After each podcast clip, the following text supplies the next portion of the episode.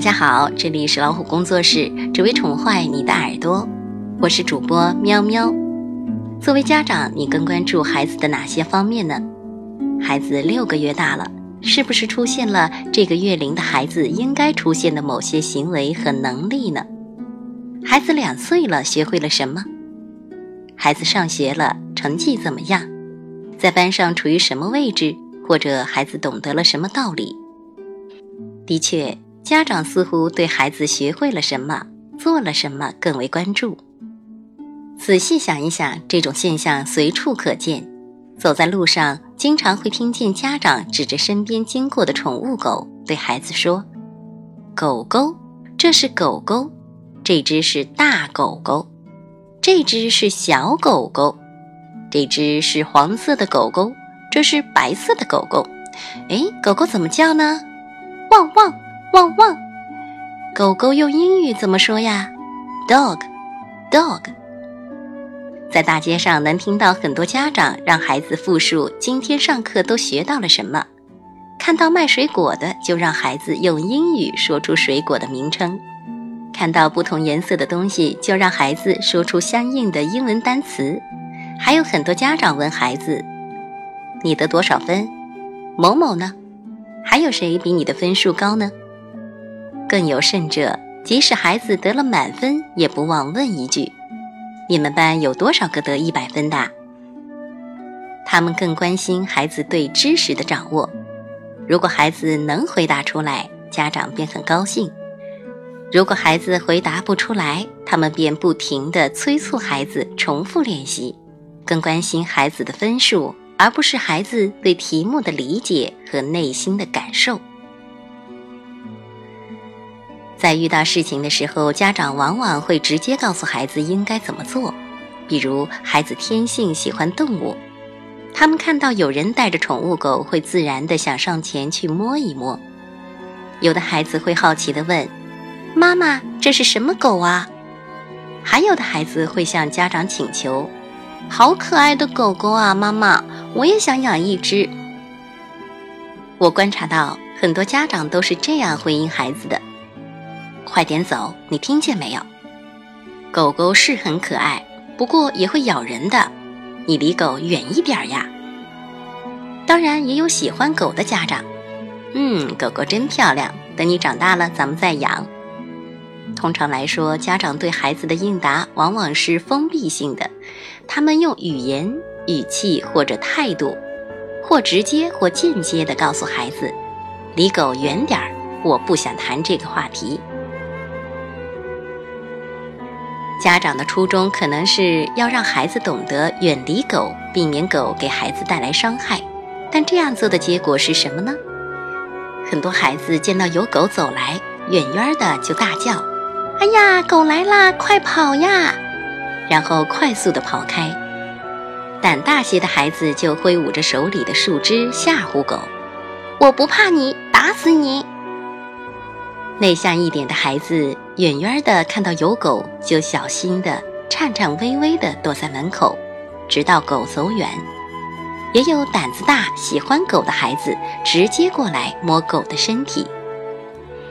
这些做法其实都是不安全的，会让狗感觉到没有安全感，反而容易出现自我保护性的攻击行为。家长的这种做法看上去是保护了孩子，实际上却是在没有了解孩子的想法或者没有深入与孩子沟通的时候，就把自己的想法直接灌输给孩子。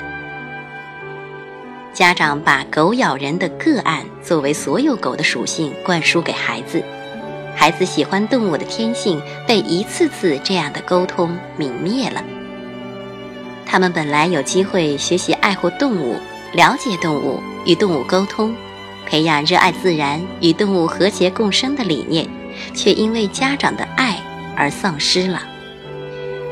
这样的沟通使得孩子对身边的人和事物缺乏安全感。和信任感，这会严重影响孩子将来的人际交往。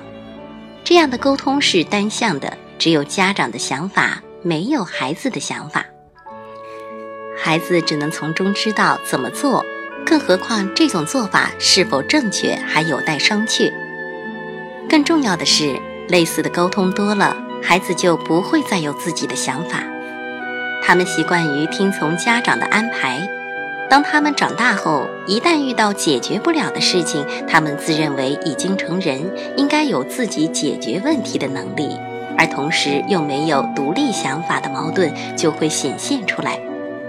他们缺乏对事情的判断能力，缺乏与人沟通的能力，常常在这种矛盾中痛苦挣扎。这也就不难理解社会上有些年轻人用极端方式解决问题的现象了。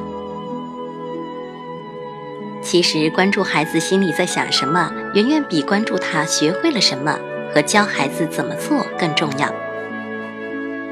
作为家长，我们不妨多和孩子进行一些心理上的沟通，比如，家长可以和孩子讨论：“你觉得狗狗可爱吗？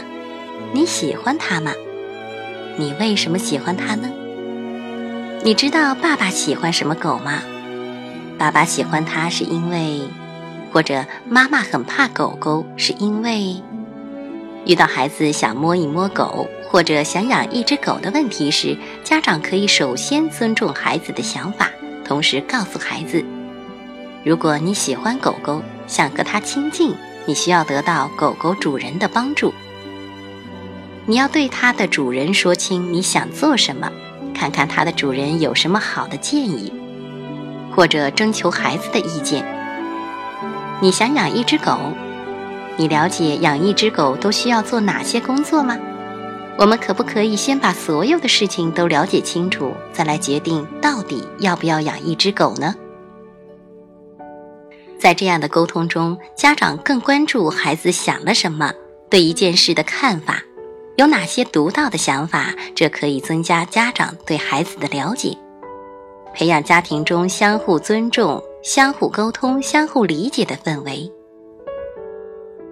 这种指向心理活动的谈话更能激发人的大脑参与思考，也更能调动人的情感体验。因为这样的谈话往往涉及知识、情感等不同的内容，可以调动孩子已有的生活经验，激发孩子的想象。孩子也需要组织语言表达自己的想法。这都需要大脑的不同功能区域协同工作。经常和孩子进行这样的交流，既有助于培养孩子的自我意识和独立意识，也更能培养孩子的共情能力。这将有助于孩子日后更好地与别人沟通。将来一旦孩子遇到什么问题，他也能够用适当的方法表达和寻求别人的理解。因此，建议家长在与孩子交流时多问一问孩子是怎么想的。即使你的孩子只有两岁，也请你尊重他，多听听他的感受。你心里有什么样的感觉？为什么呢？你还有什么和爸爸妈妈不一样的想法吗？你希望别人怎么对你呢？你觉得当时他会怎么想呢？你觉得他心里会有什么感受？